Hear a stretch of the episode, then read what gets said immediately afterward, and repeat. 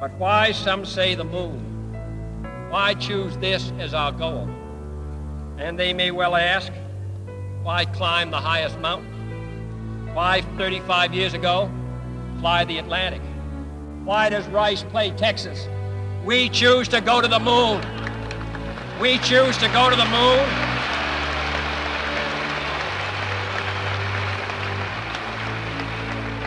We choose to go to the moon in this decade and do the other things, not because they are easy, but because they are hard.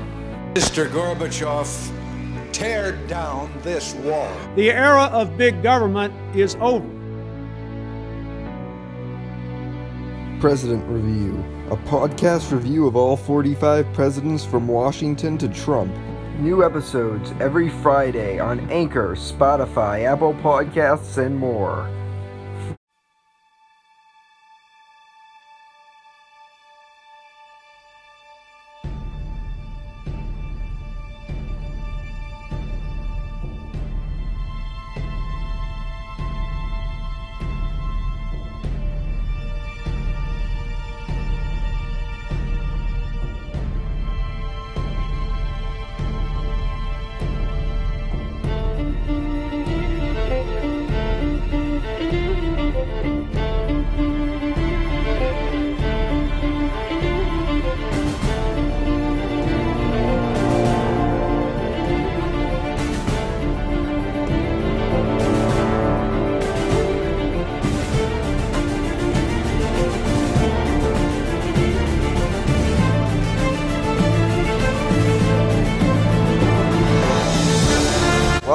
To Politics Weekly. I'm your host, Nolan Cleary.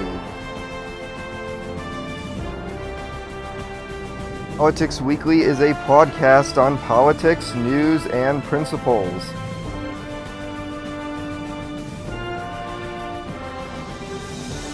This week, we'll talk about Trump's State of the Union, more controversy in Virginia, and more.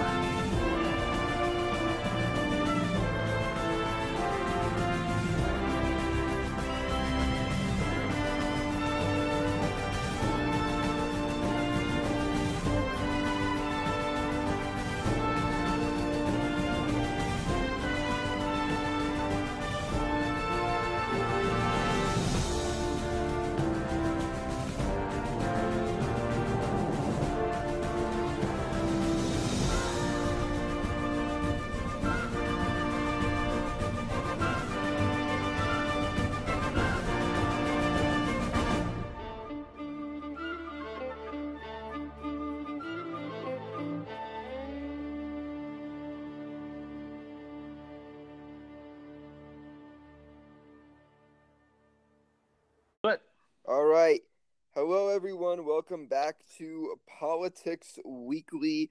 Uh, we are here with Jimmy Davis. Thank you for joining me today. Thanks for having me, Nolan. Appreciate it. Of course. Now, you have a podcast called the Moderate Podcast. Um, would you like to tell people uh, a little bit about what that's about who are listening right now?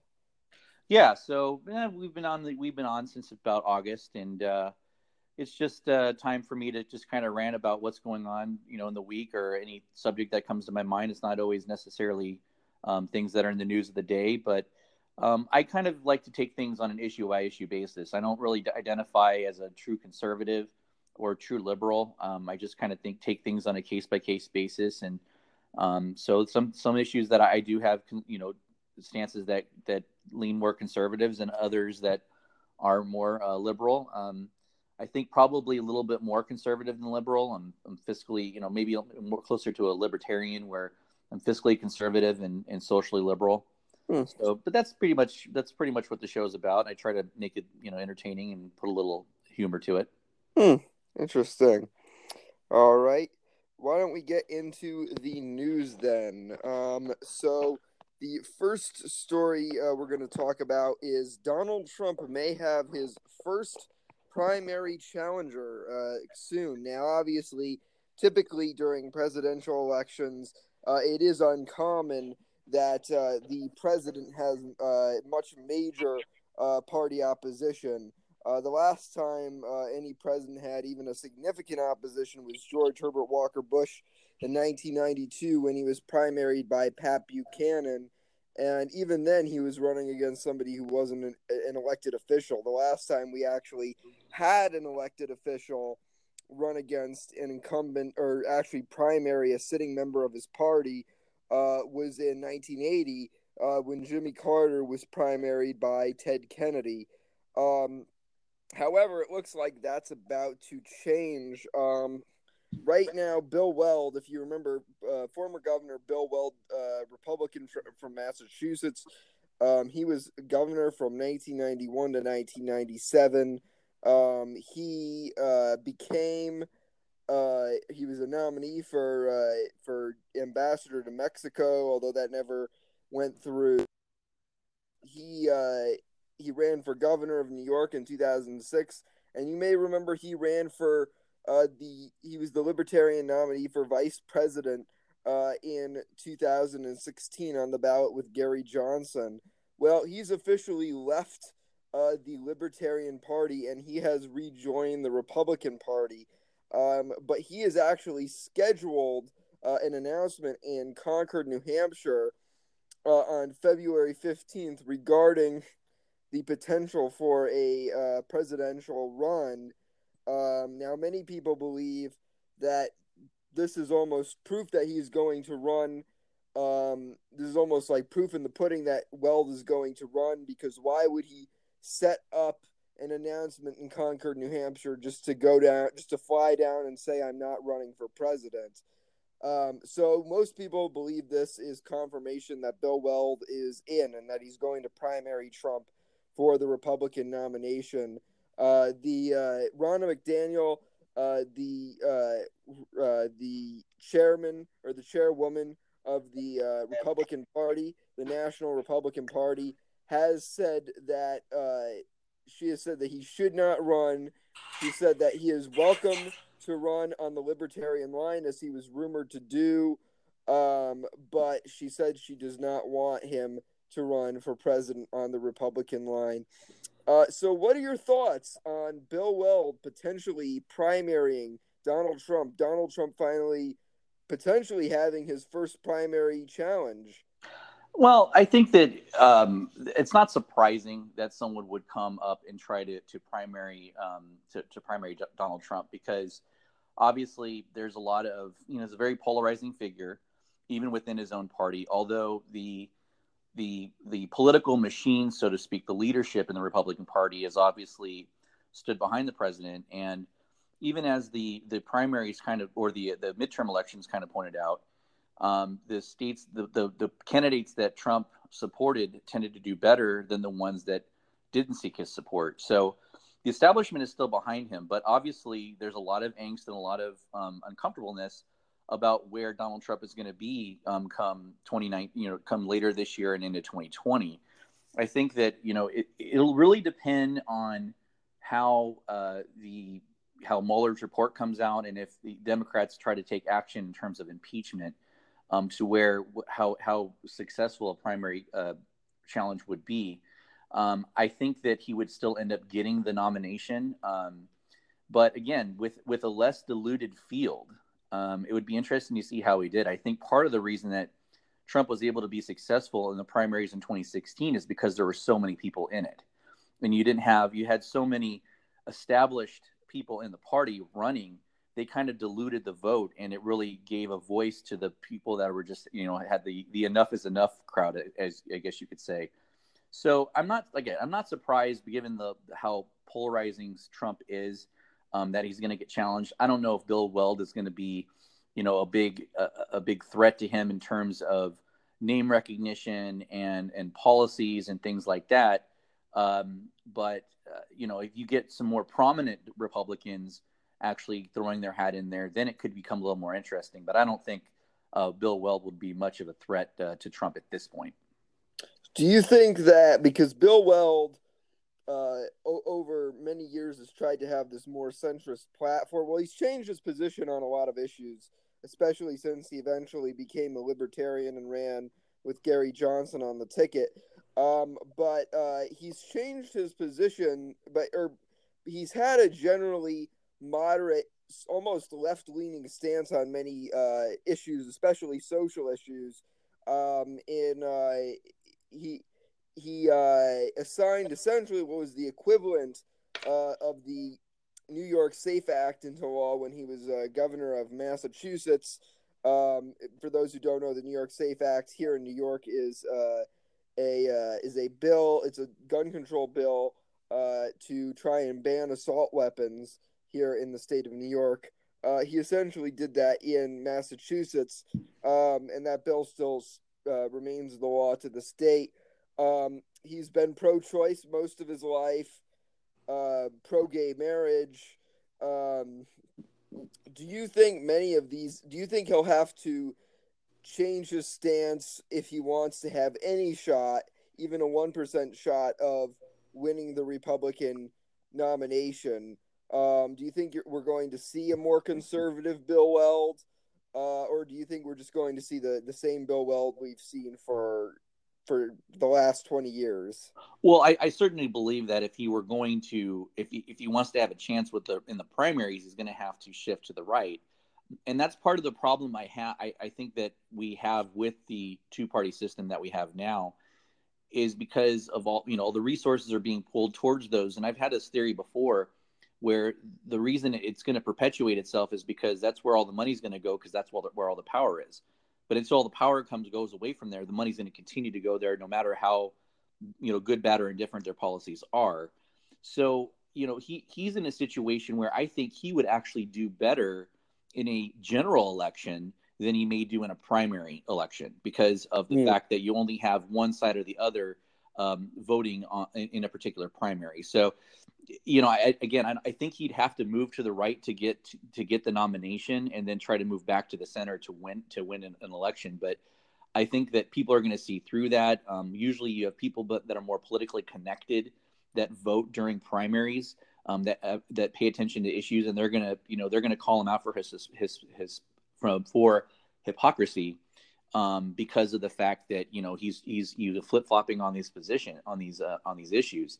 So I think ultimately um, he, he he may have to try to move to the right, but it might not be believable um, because they may just saying you know he's just saying this just to get the votes. He doesn't really believe it.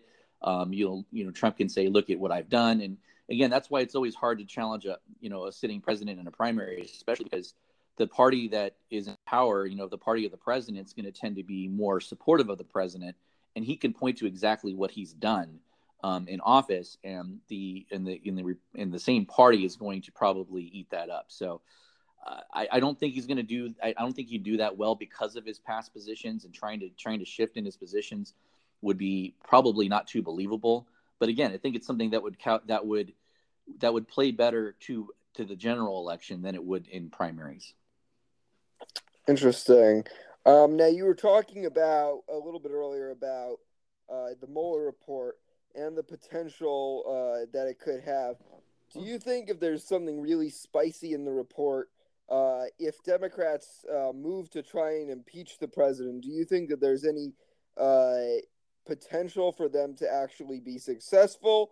Because they would need quite they, they would need quite a few Republicans to falter in the U.S. Senate uh, to uh, to actually evict him from office. Do you think that there's any potential though that that could happen um, if uh, there is actually some damaging information uh, in the Mueller report, or do you believe uh, that uh, Republicans would stick by their president if that were the case? I don't. I think that you're going to see a situation there where you probably would get a impeachment resolution passed in the House, and you wouldn't get enough votes to convict in the Senate. There may be some Republicans, some moderate Republicans, that may shift to the to the Democrats on that one, but it's not going to be enough. To, they're not going to hit the two thirds majority. And and the reason I think that's you know the, the founding fathers I think did did a uh, did this on purpose. They didn't want the impeachment. Um, you know, just like constitutional amendments, there's three quarters of the states have to approve them, and you have to have you know a supermajority in both the House and the Senate to pass those things. They they did it that way because they didn't they wanted to be only used in extreme cases. Whether or not what the what is found in the Mueller report is extreme enough case, I'm not sure. I think there will be some damaging things that could hurt him politically for the 2020 election, but I don't think it's going to be enough to necessarily um, sway enough Republicans to um, come out and and vote uh, to convict him um, in an impeachment hearing. Honestly, though, I think that they've set this up in a way that even if the Mueller report has some damning things in it, it's not going to be enough to sway people because they're just going to say, "Well, this is a political witch hunt," and he's he's built that case up this whole time. And I don't think it's going to be a, in a case with like it was with Nixon, where um, you know Nixon resigned before he was impeached. Um, I think Donald Trump has too big of an ego for that to happen. Interesting.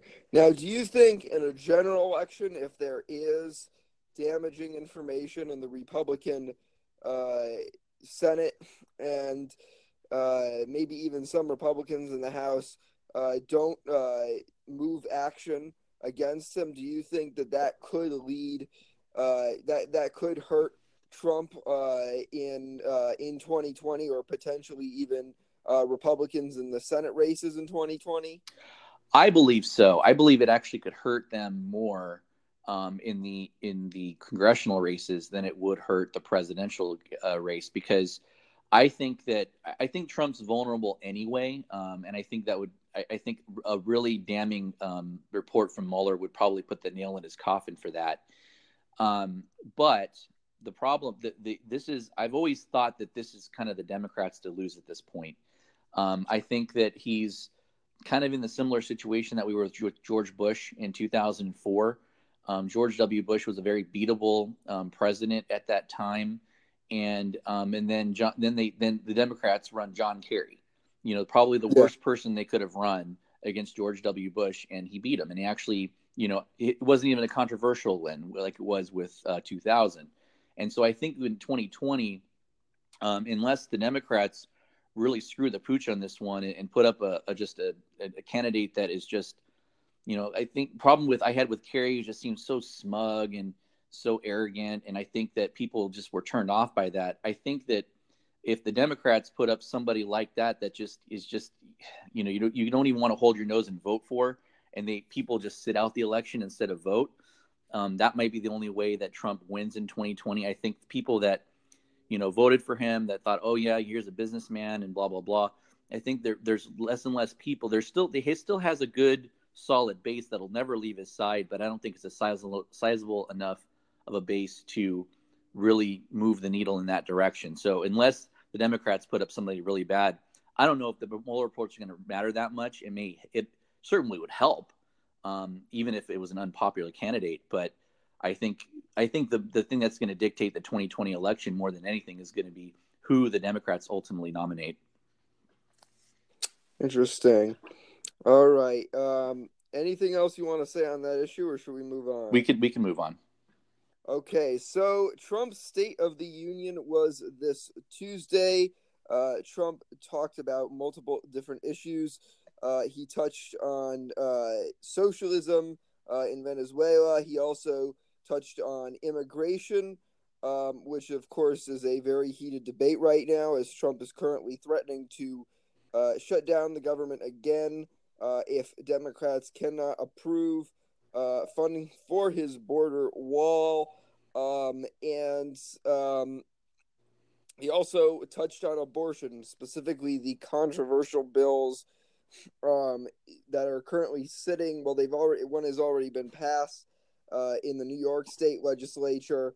Uh, the other has already is sitting in the Virginia State Legislature. Although that one's going to be harder to pass as Republicans have a narrow majority in the Virginia State Legislature in both houses. Um, but uh, what are your thoughts on uh, on uh, Trump's State of the Union? Also, what were your thoughts on uh, Democrat Stacey Abrams, Democrat from Georgia? Uh, what were your thoughts on her response? Uh, you know, to be honest with you, I apologize. I haven't really got a chance to see um, her response. Can you kind of give me some of the the high points on that? So the sure, sure. Uh, so some of the things she was talking about, um, she was talking a little bit about immigration.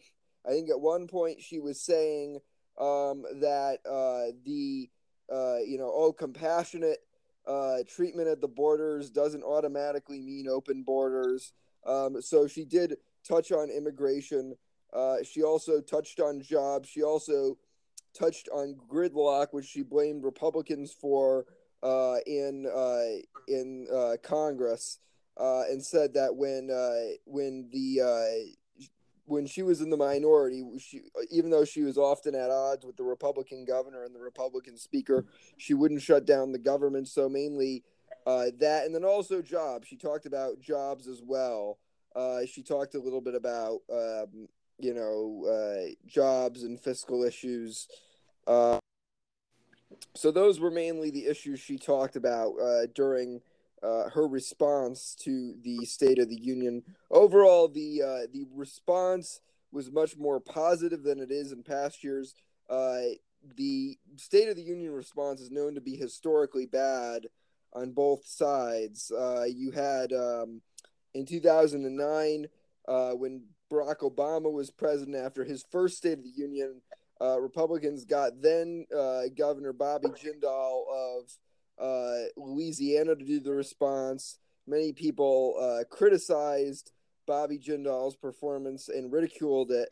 Um, and then in 2013, after the first State of the Union of Obama's second term, uh, Senator Marco Rubio of uh, Republican from Florida uh, also gave his response uh, and there was an infamous moment that people made fun of him for where he grabbed a water bottle and he started uh, just drinking out of the water bottle in the middle of his speech.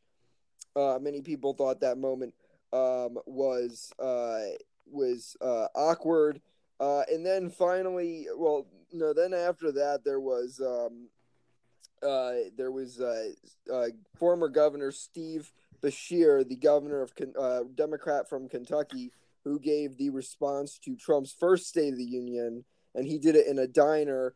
Um, and I guess the thinking behind that was that they wanted the Democrats wanted to get uh, back uh, voters. They were or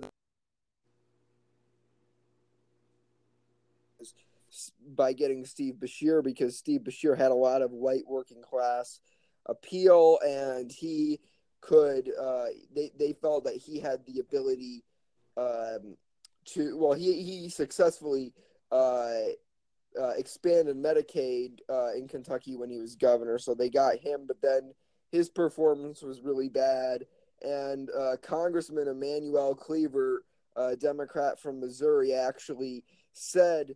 Uh, he said, "Listen, I'm willing to admit when I make a mistake, and uh, getting Steve Beshear was a huge mistake."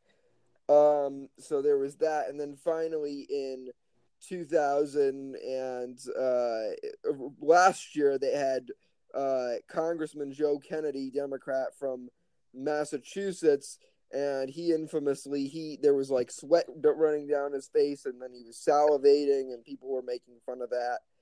Um, so most people were saying, in comparison to those, Stacey Abrams did a pretty good job.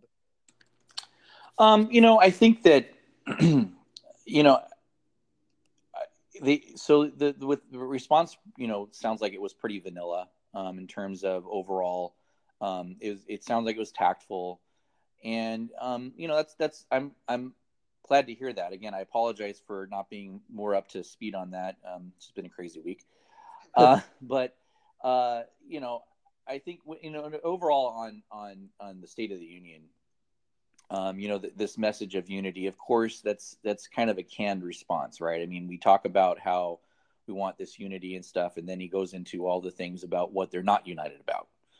And um, obviously, we had the closure, the, the government closure um, on the border wall. We have another one looming um, coming up next week if they can't resolve this, and it would be a shock if they did to me. Um, but overall, I mean, you know, the I have this thought on on Trump versus Obama, and you know, people the whole mantra in 2016 was how bad Obama was and how he was the worst president in history, and that's what the Republicans won on. And then now the Democrats are doing the same thing to Trump. Um, you know, again, I think that you know he he's done. If you look at from a policy standpoint, you know, you have the tariffs, you have the tax cuts those are the major things he's done. And he talks about all you know all he's accomplished in the last two years, and that he's accomplished more than anything any other president. I don't really see that. I mean, he hasn't really done a whole heck of a lot, and he didn't do the one big campaign promise that he made um, in his 2016 election was to, which was to build the wall.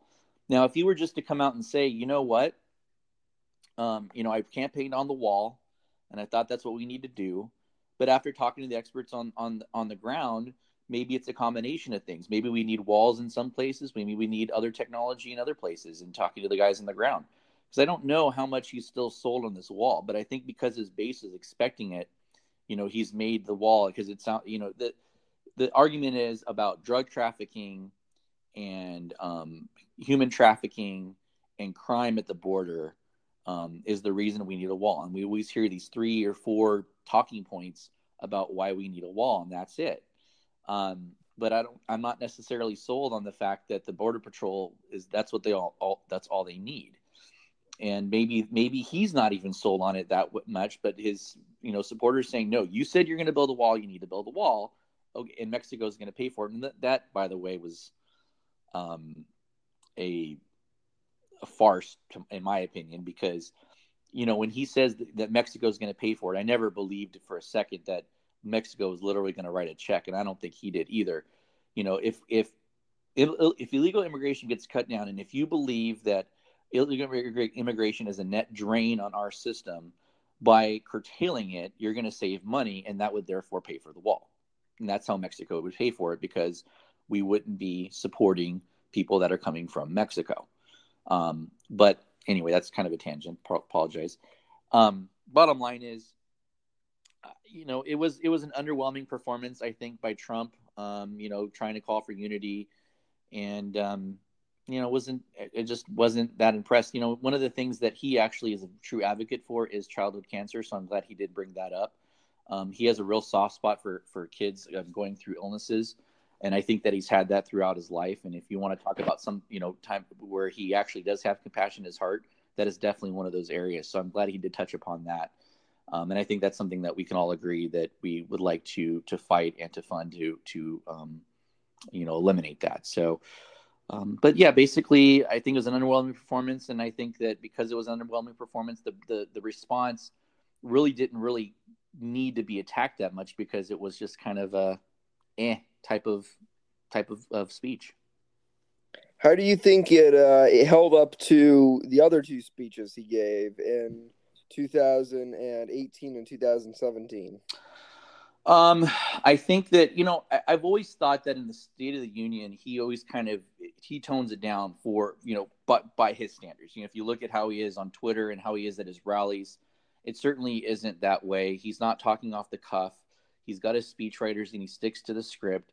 And so I think that, you know, it, that's why maybe it's a little bit, it does seem a little underwhelming because that's not the Donald Trump we're used to seeing. And so, um, in that, it, it, from that standpoint, it is a little bit contrived, I think, um, in terms of how he is and what he's saying at the State of the Unions, because we know of all the other, you know, speeches he gives and what he, you know, how he is on Twitter and things like that, that that really isn't the real Donald Trump. And so I, I, you know, comparing it to the other two, I think it has actually been was a little more subdued than they have been in the last two years. Um, but also it's because, you know, he was now facing for the first time um, a minority in his party. Um, there was more people of the opposite party in the audience than there was in the past, and so I think that probably plays into how um, how the speech is given as well. All right. Uh, anything else you wanted to touch on? No, we can we can move on. All right. So uh, this has been a crazy state of Virginia, as we talked about uh, on the, the last episode. Uh, there were allegations, or well, uh, right now there's a whole controversy uh, with Governor Ralph Northam, Democrat from Virginia, uh, because of the fact that he um, th- there was a yearbook photo that showed next to his name, which showed an individual one individual in blackface uh, standing next to another uh, individual in Ku Klux Klan garb. Um, but initially, he uh, said he was the person uh, in blackface, although he later went on to say that he had looked at it closer and he wasn't in the photo at all. However, he did say he darkened his face to um, to portray uh, Michael Jackson or to impersonate Michael Jackson in a dance uh, contest in college. Um, but then the second in line, Justin Fairfax, another Democrat who's the current lieutenant governor of uh, Virginia, he got accused uh, of sexual uh, assault uh, by a woman at the 2004 Democratic National Convention. So we talked a little bit about that. Um, but now things are getting a little bit more interesting. So the third in line um, to be uh, governor uh, is the attorney general, uh, who is currently uh, uh, Democrat Mark Herring, but now he is admitting that he did uh, blackface when he was young as well. He's saying that when he was in college, he impersonated a rapper that he was a fan of, and he darkens his face for that reason. Um, we also know that uh, Ralph Norman, a Republican, uh, the he's the uh, the majority leader in the Virginia State Senate.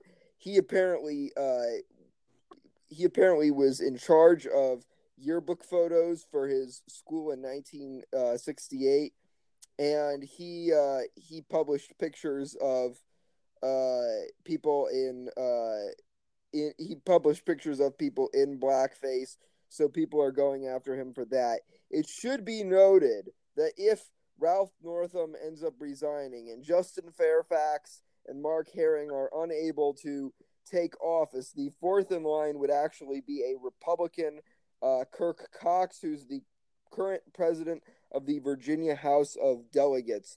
But what are your thoughts on all these controversies uh, going on with all these public officials, mostly about race uh, in Virginia.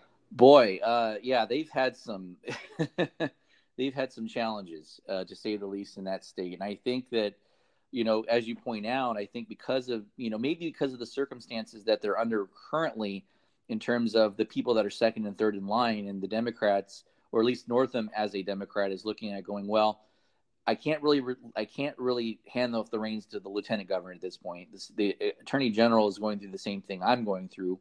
So the next one in line is a Republican, and we don't want that to happen. So we'd rather have me stay in place with this controversy looming over my head. But you know, I, I thought it was bizarre. It seems bizarre to me that he would look at the photo and say, "Yep, I apologize. I did that. It was me. It was I was it was wrong." And then looked at it again and goes, "Wait a minute, that isn't me."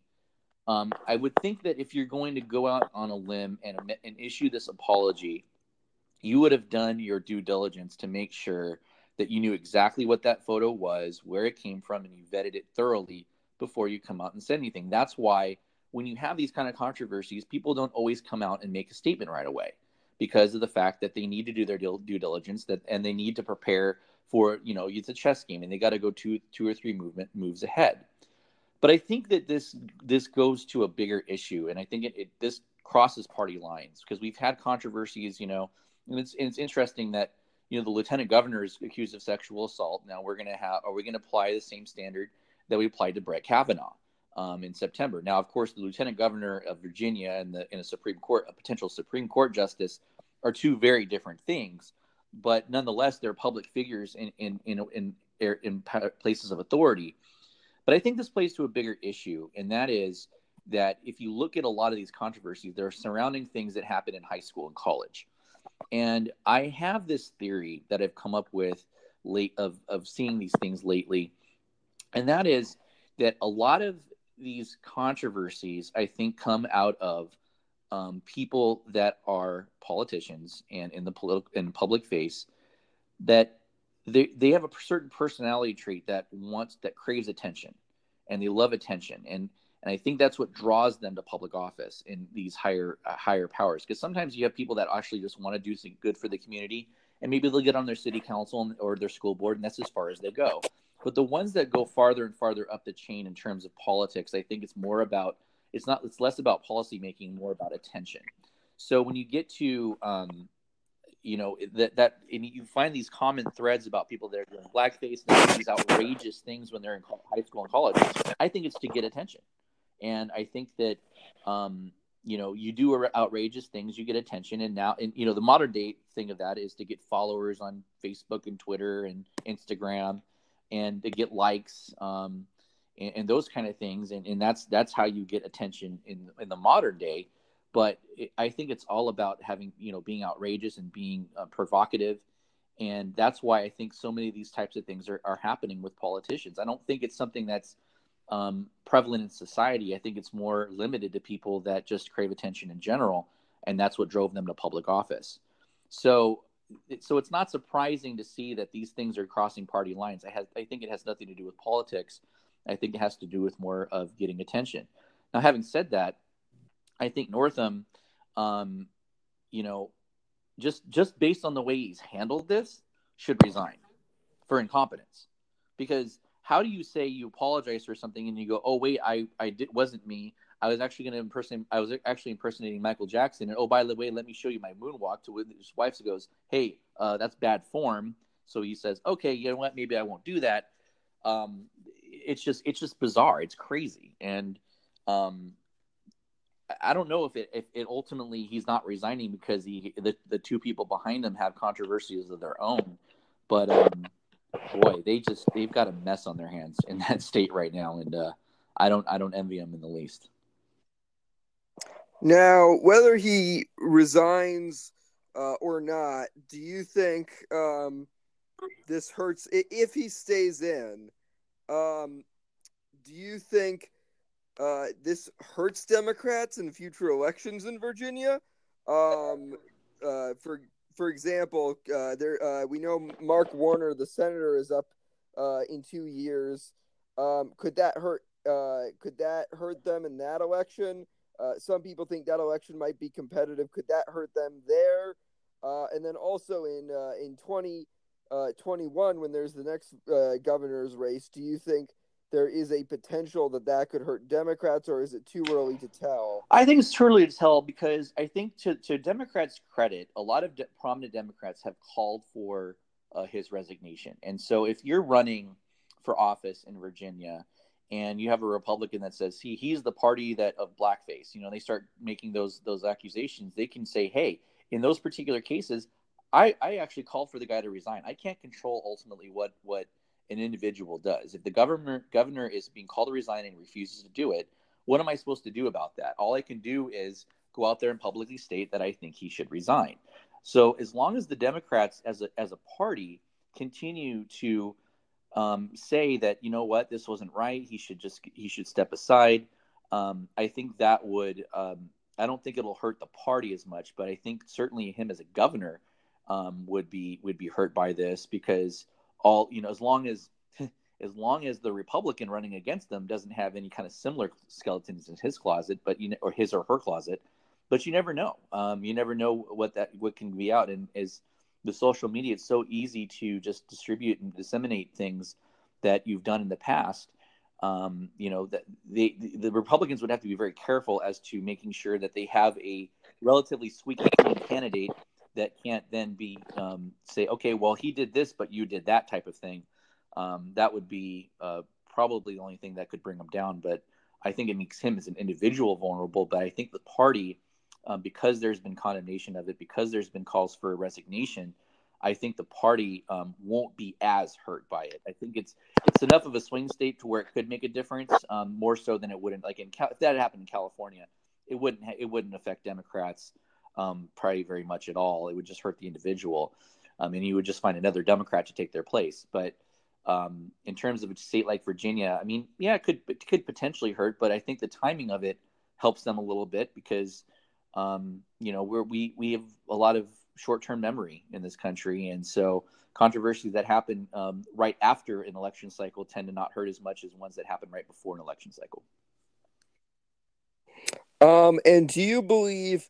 personally and morally that um, the second and third in line, uh, Fairfax and Herring, should step down because of their scandals? Uh, you know, I think that with with the sexual assault um, scandal, I think that I would take the same uh, tactic as Kavanaugh. You know, it's a long time ago. Um, it's now coming. It's coming forward now. The timing is suspect, um, especially since that you know he's in a situation where he could actually end up, you know, being the governor of Virginia if if Northam steps down. Um, and so I, I just I, I, have some suspicion on the timing of it, but um, also I'm very sensitive to sexual assault. I, I don't have any tolerance for it at all. And if there's truth, if there's if this is true, then I absolutely believe he should step aside. Um, and and he he knows, and the accuser knows, and that's about it. And that's that's the problem with these things, especially when you have um, something from so long ago.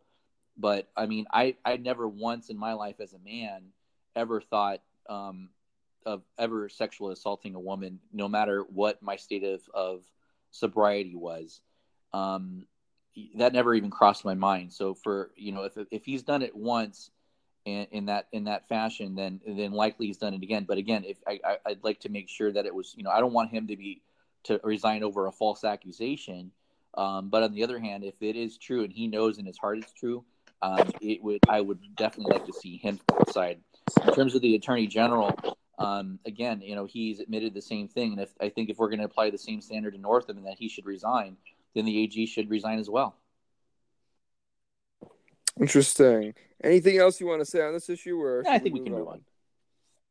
on. All right. So, Bill Barr, the former Attorney General who wants to be U.S. Attorney General again, has been confirmed by the Judiciary Committee in the Senate. Uh, he will now go in front of the full Senate floor. Uh, it is expected, although some people have controversies with him, it is expected that he will probably get confirmed due to the increased majority Republicans uh, gained in the United States Senate uh, as of November. Uh, what are your thoughts on him moving to the Senate floor? Um, I think that you know, obviously, with the Republicans still in charge, um, I think that he will get confirmed, um, and I, I, think that you know the choice is is a, um, I think it's a safe choice. I think he's been in the position before. Um, you know, he he he knows. You know, he's got a long history in the business. Um, I think I think his his nomination will pass, and I think he'll be just fine. Um, ultimately, I think that if he um, ends up going into the AG's office, I think that um, he's going to. Uh, I, I think that the Mueller. I don't think it's going to impact the Mueller investigation, for example. Um, I, I, I I think it's a fine fine choice, and I think that he'll he'll get confirmed. I don't think there's going to be real any any issue there.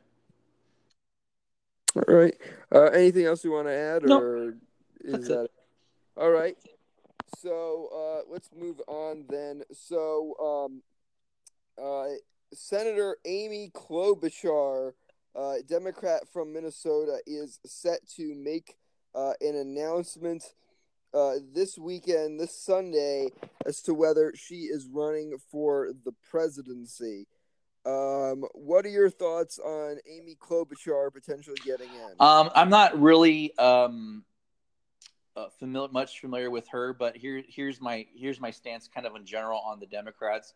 I think it, it it's going to get to the point where it's going to be easier to um, to talk about people that aren't in the race uh, because there's just so many that are getting into it, and um, and it was and it's still early. There's still going to be plenty of time for people to actually get into the race.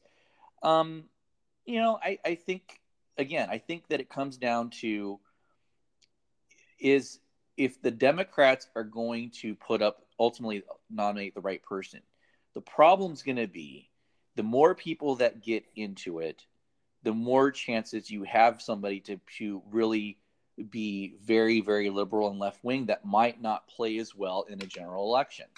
Um, that's where I think that this could get screwed up. I think the more people you get into it, the, the harder it would be for a moderate Democrat to get the nomination. I think that's exactly I, again, like I said earlier, I think that's how that's how we ended up with Donald Trump because there was just so many Republicans in the 2016 primaries that um, you know they kind of diluted the tr- the more traditional Republican voters that were necessarily uncomfortable with the establishment.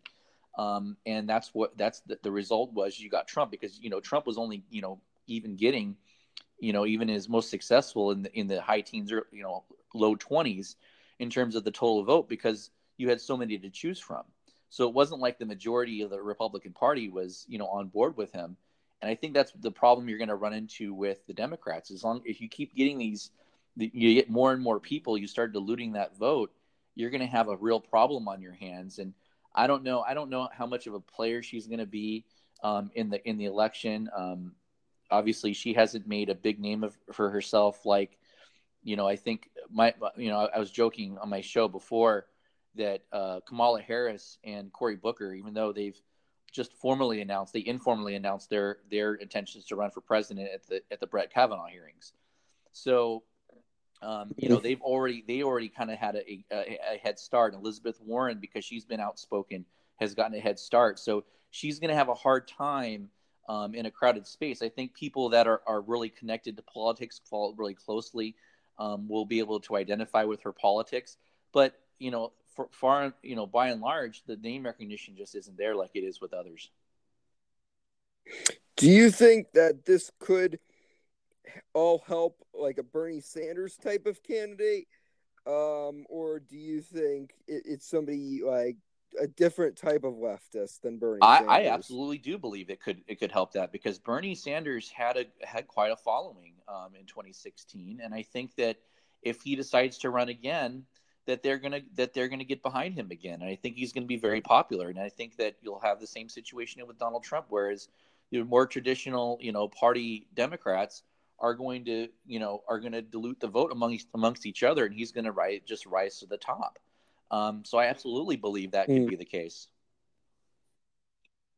Do you think it would help them or hurt them to get a more moderate candidate? Uh, I think it would help them. Um, I think that people would have a harder time that especially if they you know they might not necessarily you know they may have even supported trump in 2016 and now that they've seen what how he is and, and what he's done i think a lot of the independents would would more gravitate towards a moderate democrat because of that um, exactly because they're moderate. But i think they would have a harder time going to somebody that's a hard leftist in in like a bernie sanders because if you combine a bernie sanders and you get more progressive uh, socialist type candidates in the in the Senate and or in the House and maybe even in the Senate that could move legislation um, towards most more socialistic policies. I think that that there, uh, there's enough people that are uncomfortable with that in this country that either may sit out the election or may um, or or may just hold their nose and vote for Trump because you, you're voting for the evil you know versus the evil you don't. Um, and I think mm. that that that was that, like I said that earlier, that's I think what could, you know, if the Democrats shoot themselves in the foot by putting up somebody that's the polar opposite of Donald Trump in terms of maybe not necessarily personality, but by policy, because by you know from a policy standpoint, Donald Trump actually isn't that conservative. Um, in terms, you know, I think Mike Pence, you know, for example, is a much more conservative person than, than, than Donald Trump is. It's his personality that is so polarizing.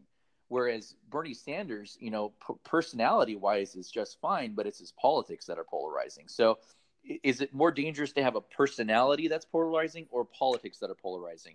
That's the question that people are going to have to answer in 2020. But if you have a moderate, um, to me, you know, personally, I, I, would actually probably be me personally. I would support a moderate uh, Democrat um, if if they were up against Trump. Interesting. All right. Anything else you want to say no, on this issue? We're good. Okay. So, um, uh, Congressman, former Congressman John Dingell has died. Uh, Dingell was the longest-serving congressman uh, in history. Um, he served for 59 years in the House of Representatives. He took over for his father, who served 20, uh, John Dingell Sr., who served 22 years uh, in the in the House of Representatives. Um, Dingell served from 1955 to 2015. He was uh, the dean of the House. For those who don't know, the dean of the House is the um, the senior member who who's who whoever has been in the in the House of Representatives the longest, essentially, gets to be the dean of the House, and you get this very prestigious office uh, in the U.S. House of Representatives. Uh, right now, uh, uh, Republican Don Young from Alaska is the dean of the House. But um, yes, so he uh, was the dean of the House for almost 20 years from 1995 uh, to uh, 2015. Um, actually, for precisely 20 years, he was the dean of the House. Um, his wife, Debbie Dingell, currently serves in his seat in the House of Representatives Uh, he died uh, on uh, on Thursday night at the age of 92, or at least it was reported on Thursday night that he had passed at the age of 92. Uh, what are your thoughts on the passing of John Dingell? Um, I think it's a sad day. I think that he he represented really a, an age of decorum. You know, you could.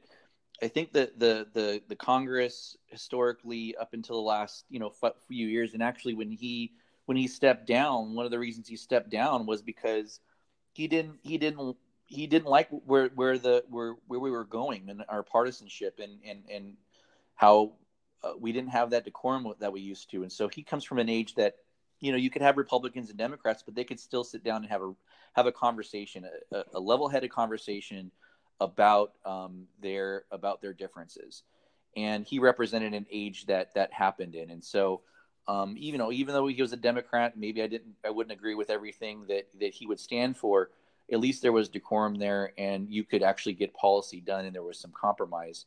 So I think that his passing kind of is a, you know, it, it, it's a symbolism of of where where we used to be and how now you know with his passing it kind of it's it with him died an age of of you know just like with with John McCain when John McCain passed away um, you know a very you know Republican that would that could get along with the other side and and was moderate in a lot of different ways um, he kind of represented some some decorum and and and, and uh, ability to ability to to legislate um, for for the good and not necessarily just because of party politics and, and, and calling other people you know each other names and things like that. So um, it, it's a it's a sad day, and um, you know I, am mourning for his family. Um, obviously, very popular in his district with his wife now representing the district. So um, you know, it's it's a it's a it's a sad day, and I think it's a symbolism of of where we've come. Interesting. All right. Anything else you want to say on that no. issue? All right. Why don't we move on then? Um, so uh, right now, um, uh, okay. So um, right now, Representative Tulsi Gabbard, Democrat from Hawaii, uh, is in the presidential race. Um, but she she she may face some problems with uh, the Democratic Party because this week, uh, uh, K- former KKK wizard uh, and white nationalist David Duke um, uh, formally endorsed her for the Democratic nomination. He put up a banner on his Twitter page that said Tulsi Gabbard 20 or Tulsi 2020 finally a candidate that puts America first. Um, Tulsi Gabbard did denounce uh, his uh, his endorsement. Um, however, she did she did release uh, an official um, an official statement uh, uh, denouncing uh, David Duke. Uh, but what are your thoughts on uh, on David Duke uh, supporting Tulsi Gabbard for president? Uh, I think obviously it hurts her, but you know she's going to, of course, um, distance herself immediately. I would, I, I would hope that most candidates would, um, no matter what party they're in. Um, I think it's a little bit contrived if, if David Duke is actually supporting a, a Democrat, especially when you have Donald Trump in there, who's, you know, I think that people, I think he's been a little bit there, has been a little bit too much of a harshness on Donald Trump in terms of when it comes to um, uh, racism and things like that. He that he perpetuates him, himself, and maybe he his absence of words against white supremacy is is part of that. But I still have I still have some issues with people just saying he's an out and out racist.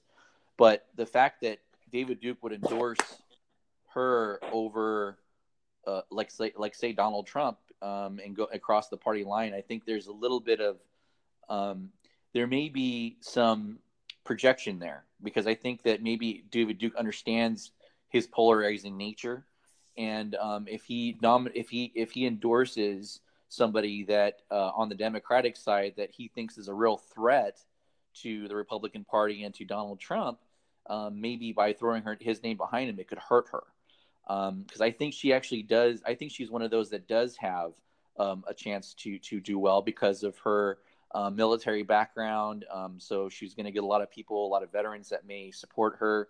even though she's a Democrat. So I think she could get people to cross over party lines um, for for various reasons, um, including that. And um, that could be a reason that this was done. I just I, I, have my suspicions as to it not being a genuine um, uh, endorsement. Uh, interesting. Now, um, now Tulsi Gabbard, um, what was I gonna say? Oh, she she's of uh, she's of South Asian descent, which is which makes it a little bit uh, more interesting. Uh, do you think that that adds more fuel to the theory that he's doing this to try and sabotage her chances uh, of winning the Democratic nomination? It could. I, I think that it absolutely could. Um, you know, if you're a white supremacist, um, you're gonna and, and you have a minority candidate that seems to be popular. Um, you may do whatever it's necessary, even if you want to sit there and say, "Yeah, I support this person," um, knowing that, um, you know, kind of wink, wink, nudge, nudge to your to your base, and knowing what that could, you know, it, it could give enough people pause to go, "Wait a minute, maybe there's something I don't know about her. I'm a little leery of her. Maybe I'm going to go in a different direction." Um, so there is, there could be, uh, very well, it could be something to that. Yes. Interesting. All right. Anything else you have to say on that issue? Or no, we can move on? on? Okay. So Trump is apparently considering Herman Cain to be appointed to the U.S. Federal Reserve. Uh, Herman Cain was, of course, he was a former CEO, uh, former businessman, um, and he was also the twenty. He was also a candidate uh, on the Republican side for president in 2012. Um, what are your thoughts on uh, potentially uh, being appointed to the to the Fed? Um, I think that um, hmm, I think he'd be a, I think he'd be an okay choice. Um, again, I, I, the only thing is that I, with the, with the chairman of the Fed, I, I don't want that to be as much of a political um, position. Obviously, it's a point you know it's a supportment of support of the president that's required, but um, you know, I, I actually, when he ran in 2012, I actually liked Herman Cain. I thought he was a good candidate. I think he was reasonable on a lot of issues. Um, and his business background, I think, definitely helps. Um, so I think that he, and, and I think also, I think there's part of that also is trying to, you know, a little a little projection from Trump to say, look, I'm putting up a minority to uh, be the chairman of the Fed. I think he would be the first African American um, chairman of the Fed. And um, is that is that correct? So I, I think that you know so. he would be able so. to use that also politically, um, and I think, but it, but from an actual qualification standpoint, I think he'd be he'd be a good choice. Interesting. Sure. All right, uh, should we move on to the next issue? All right, so I think this is the last. Yeah, this is the last issue we have on here. Um, so former Congressman uh, and uh, Senate candidate Beto O'Rourke has uh, been in many has been at the top of many polling uh, uh, platforms um, uh, as one of the top as one of potentially the top contenders uh, for president of the United States in 2020. Um, and uh, so apparently he is planning to make a decision at the end of February as to whether he is going to make a run for the presidency uh, in 2020. Uh, O'Rourke uh, uh, challenged incumbent Senator Ted Cruz in the in the 20 the 2018 Texas Senate race. He lost by only about two points. What are your thoughts on Beto O'Rourke? Um, you know, I think I, I, can understand why he's a popular choice because he went, he almost took Ted Cruz down, and I think that you know, Ted Cruz is a very uh, polarizing figure. I think that the Democrats um, have a lot of problems with Ted Cruz, and um, so I think that's why you know, and he came so close to dethroning him in a state that's so red. Um, I, I, think you know that's what he you know he's kind of it's kind of a little yeah he's like kind of become a little hero to the Democrats, but I, I just I'm concerned about his his his um, experience. You know, he sat on, um, you know, his experience, his political experience. You know, obviously, is still more political experience than Donald Trump. Um, but he was on the um, you know El Paso City Council for six years, and then he was on he was in the House for six years. That's not a lot of experience, and I think there are people um, on, but then again, if you look at the, a lot of the candidates running, they don't have a lot of political experience either. Um, you know, I don't know. I, I think that he, I, I, think because of the how he did against Ted Cruz in in the um, in the senatorial campaign, I think he would actually have a good chance against Donald Trump. I mean, he's young, um, he's you know he's charismatic, and I think that helps. That goes a long way um, when it comes to a general election. Again, I think I don't know how he's going to. I think he'd fare well even in a primary just because of the fact that he got so far against, um, you know, and the money was really put behind him um, in in the senatorial campaign. So it actually it, may end up coming down to who the Democrats put their money behind, um, and who, does and how they how you know they they'll have a lot of say in who who becomes that nominee.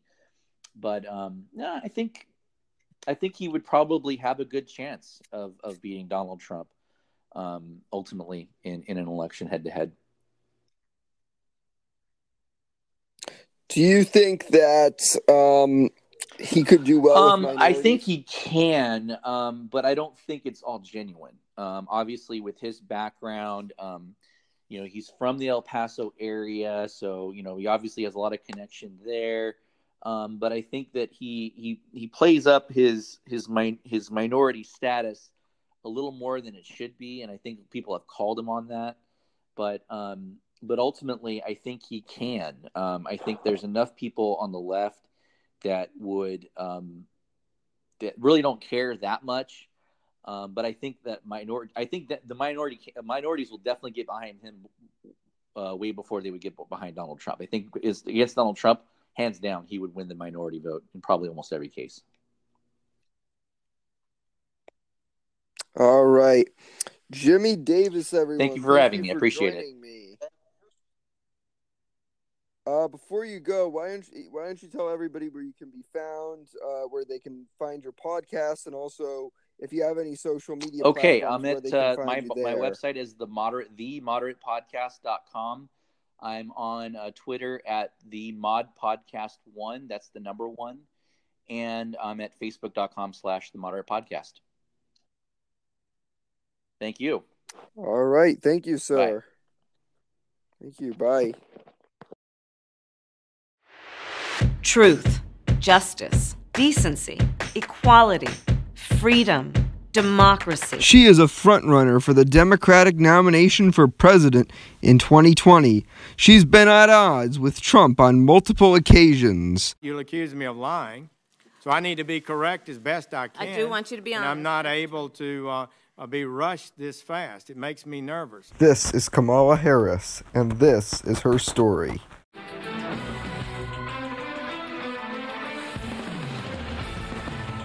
The candidates.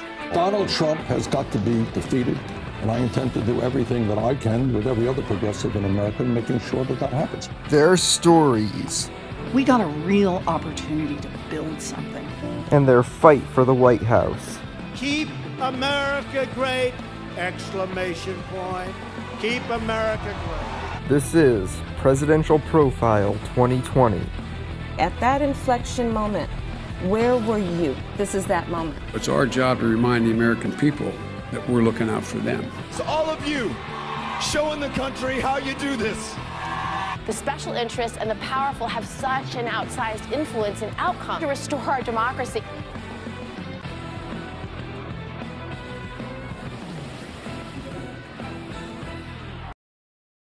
Kamala Devi Harris was born on October 20th, 1964, to Tamil and Shamla in Oakland, California. Kamala, who is mixed race, is of Jamaican descent. Kamala's name is a Sanskrit word for locust flower. She has one sibling, Maya. The family resided in Berkeley until Kamala was seven years old when her parents got a divorce. Shamla received custody of Kamala. Harris graduated from the University of California. As an adult, Harris took an interest in law. She was Deputy Attorney General for Alameda County from 1990 to 1998. until 2004 when she ran for San Francisco District Attorney. She defeated two term incumbent Terrence Hallinan. In April of that year, Isaac Espinoza, a San Francisco Police Department officer, was murdered. Harris controversially opted not to seek the death penalty for his murderer.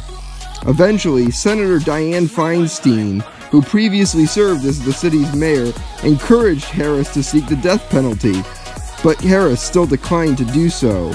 Eventually, Espinoza's killer was given life in prison. Harris founded the Back on Track initiative to get nonviolent drug offenders a second chance. The program was controversial as illegal immigrants were a part of it. However, Republican Governor Arnold Schwarzenegger eventually signed it into law. Harris ran unopposed in 2007 for re election. In 2008, rumors spread that Harris could be making a run for the presidency. She instead supported Illinois Senator Barack Obama over New York Senator and former First Lady Hillary Clinton.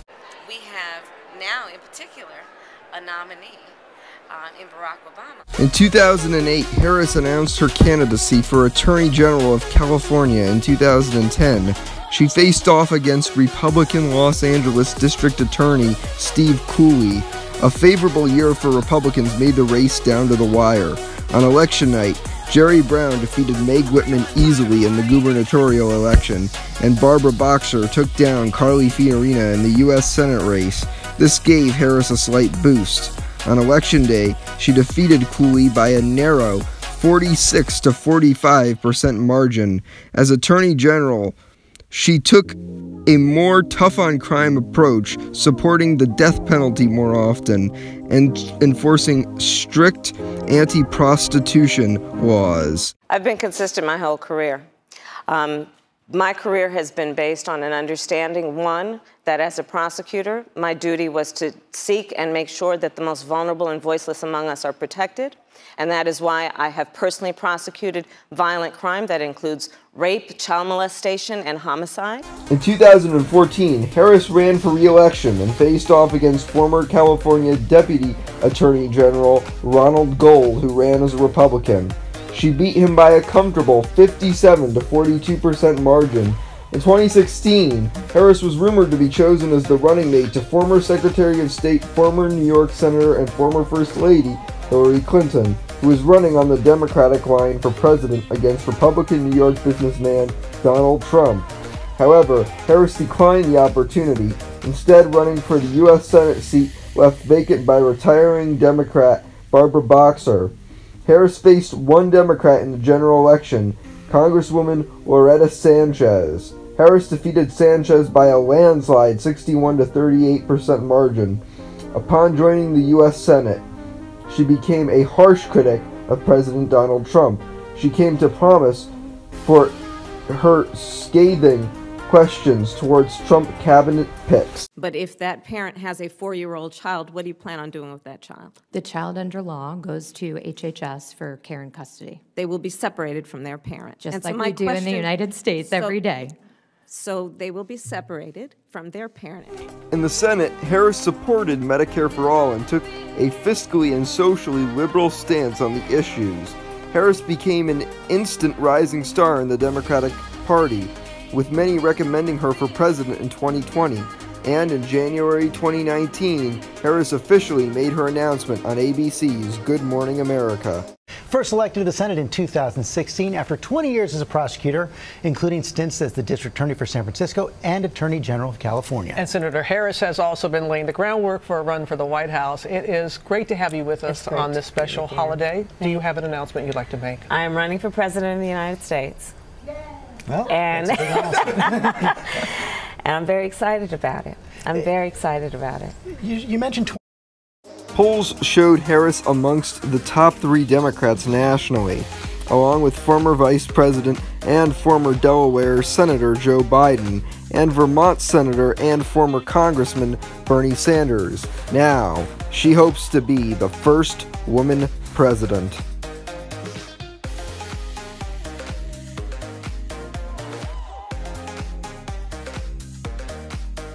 And I believe for all of us, History will say, and our children and our grandchildren will ask at that inflection moment, where were you? Stay tuned to Politics Weekly every Tuesday and now President Review every Friday for new segments for Presidential Profiles 2020.